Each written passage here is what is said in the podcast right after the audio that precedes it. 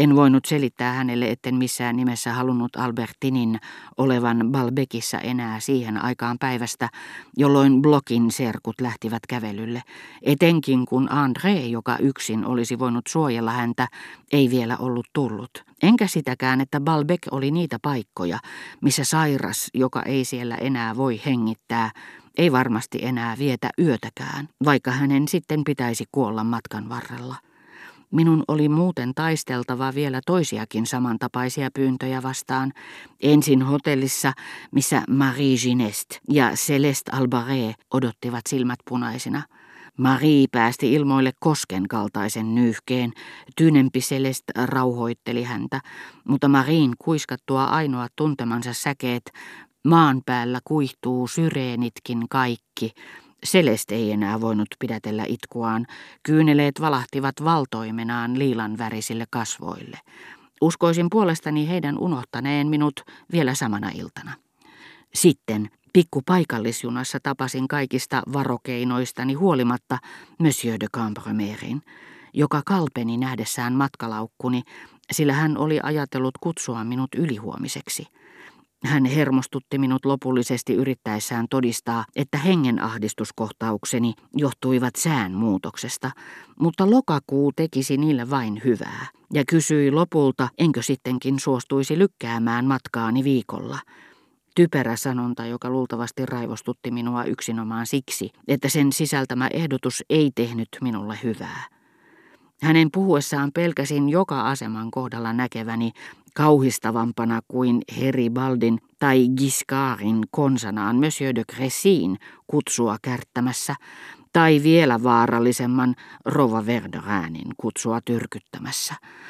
Mutta tuo kaikki tulisi ajankohtaiseksi vasta muutaman tunnin kuluttua, vielä ei oltu niin pitkällä.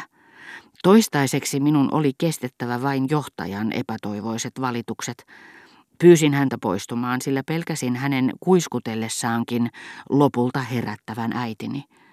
Jäin yksin huoneeseeni, samaan, liian korkeaan huoneeseen, missä olin ollut niin onneton sinne ensi kertaa tullessani, missä olin niin hellästi ajatellut Mademoiselle de Stermaria, missä olin odotellut Albertinin ja ystävättärien ilmestyvän muuttolintujen lailla rantahiekalle, missä niin välinpitämättömästi olin omistanut Albertinin hissipojan noudettua hänet, missä olin nauttinut isoäidin hyvyydestä ja saanut sitten lopullisesti tietää hänen kuolleen. Nämä ikkunaluukut, aamun ensisäteet juurellaan, olin avannut ne ensi kerran meren reunimmaisia vuorijonoja ihaillakseni.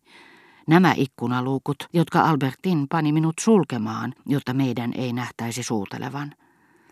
Tiedostin omat muutokseni verratessani niitä esineiden identtisyyteen. Tosin niihin tottuu niin kuin ihmisiinkin, ja kun sitten yhtäkkiä mieleen muistuvat niihin liittynyt erilainen merkitys, ja niiden menetettyä merkityksensä niiden kehystämät tämänpäiväisistä suuresti eroavat tapahtumat, samaisen katon alla – samojen lasiovilla varustettujen kirjakaappien välissä esitetyt monenlaiset kohtaukset, moisen moninaisuuden edellyttämät muutokset sydämessä ja elämässä vaikuttavat entistä suuremmilta, muuttumattomana pysyneen lavastuksen ja syvällisemmiltä saman tapahtumapaikan ansiosta. Pari-kolme kertaa mielessäni käväisi ajatus, että maailma, mihin tämä huone, Nämä kirjakaapit kuuluivat, missä Albertin esitti niin pientä osaa, olikin ehkä älyllinen maailma ja sellaisena ainoa todellinen, kun taas murheeni muistutti romaanin jättämiä jälkivaikutuksia, joista vain hullu voisi tehdä kestävän ja alituisen, elämäänsä tunkeutuvan surun. Että tarvittaisiin vain tahtoni pienoinen liikahdus, jotta saavuttaisin tämän todellisen maailman, Astuisin siihen sivuuttaen tuskani kuin paperivanteen läpäisemällä, enkä enää välittäisi sen enempää Albertinin tekemisistä kuin mitä on tapana välittää kuvitellun romaanisankarittaren elämästä sen jälkeen, kun olemme kirjan sulkeneet. Sitä paitsi naiset, joita olen eniten rakastanut, eivät koskaan ole osuneet yhteen rakkauteni kanssa. Tämä rakkaus oli totta – koska alistin kaiken mahdollisuudelle tavata heidät, pitää heidät yksin itselläni, koska itsekin nautin saatuani illan kuluessa kuunnella heitä. Mutta heillä oli pikemminkin kyky herättää tämä rakkaus, kohottaa se huippuunsa, kuin kuvastella sitä. Nähdessäni heidät, kuullessani heitä, en löytänyt heistä mitään, mikä olisi muistuttanut rakkauttani tai voinut selittää sen. Siitä huolimatta ainoa iloni oli saada nähdä heidät. Ainoa ahdistukseni joutua odottamaan heitä. Tuntui kuin luonto olisi suonut heille hyveen, millä ei ollut mitään yhteistä heidän kanssaan. Että tällä hyveellä, tällä sähköä muistuttavalla voimalla oli kyky kiihottaa rakkauttani. Toisin sanoen, johtaa kaikkia tekojani ja aiheuttaa kaikki kärsimykseni. Mutta se oli täysin riippumaton näiden naisten kauneudesta, älystä taikka hyvyydestä. Niin kuin sähkövirta, rakkauteni ovat ravistelleet minua. Olen elänyt ne, olen tuntenut ne. Koskaan en ole onnistunut näkemään enkä ajattelemaan niitä. Olen jopa taipuvainen uskomaan, että näissä rakkauksissa, en nyt puhu fyysisestä nautinnosta, joka yleensä saattelee, mutta ei riitä muodostamaan niitä, me käännymme naisen muodossa esiintyvien, häntä satunnaisesti saattelevien näkymättömien voimien kuin tuntemattomien jumalien puoleen. Heidän hyvän tahtoisuuttaan me tarvitsemme. Heidän kosketustaan me etsimme saamatta siitä todellista positiivista nautintoa. Naisen kautta me tapaamisen kuluessa joudumme tekemisiin näiden jumalattarien kanssa. Muuta hyötyä hänestä ei juuri olekaan. Olemme tuoneet uhreja, toisin sanoen luvanneet koruja, puhuneet matkoista, lausuneet taikasanoja, jotka tarkoittavat, että jumaloimme, ja toisia, jotka ovat osoitus välinpitämättömyydestämme. Teemme voitavamme sopiaksemme uudesta tapaamisesta, mikäli siihen suosiolla suhtaudutaan.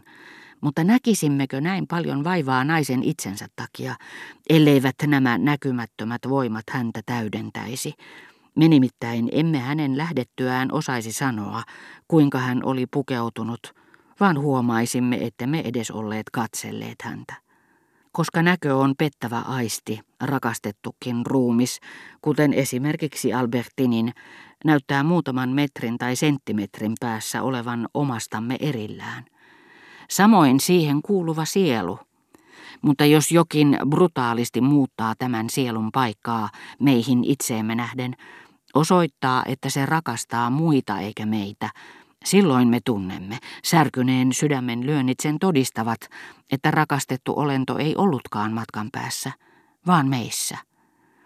Enemmän tai vähemmän pintapuolisella tasolla, mutta meissä.